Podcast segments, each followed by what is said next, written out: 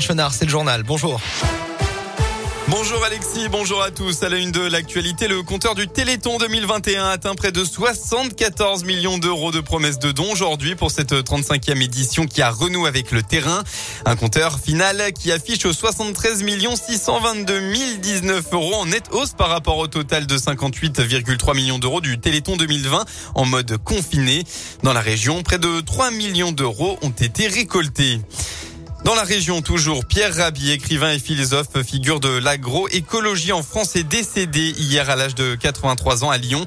Il est mort des suites d'une hémorragie cérébrale. Il avait été hospitalisé il y a quelques jours.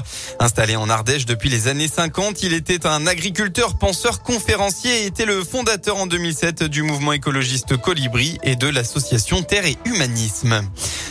Dans le pays, 6 personnes mises en examen à Rennes. Ils sont soupçonnés d'avoir commis près de 400 vols d'outillage électroportatif subtilisés dans des fourgons d'artisans. Leurs méfaits ont été réalisés dans 25 départements de France, dont le Puy-de-Dôme.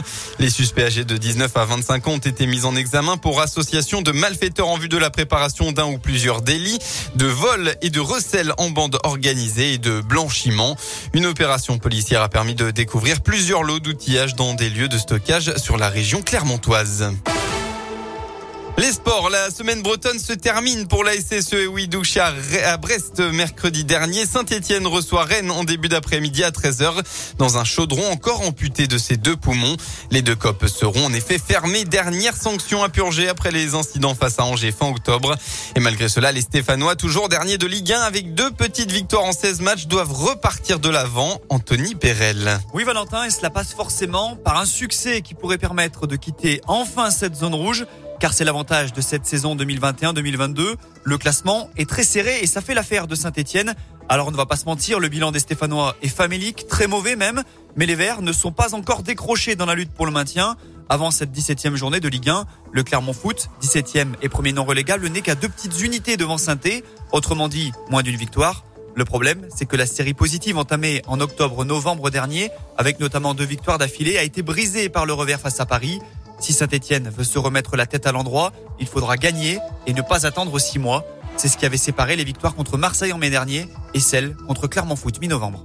ASS Rennes, c'est cet après-midi à 13h à Geoffroy Guichard. La météo en ce dimanche et bien quelques averses encore attendues partout dans la région avec même des températures proches de zéro et donc de la neige dans la région d'Ambert et dans le secteur de Saint-Étienne. L'après-midi, on assistera à une alternance entre nuages, pluies et éclaircies partout en Auvergne-Rhône-Alpes avec côté mercure au maximum de la journée entre 2 et 6 degrés.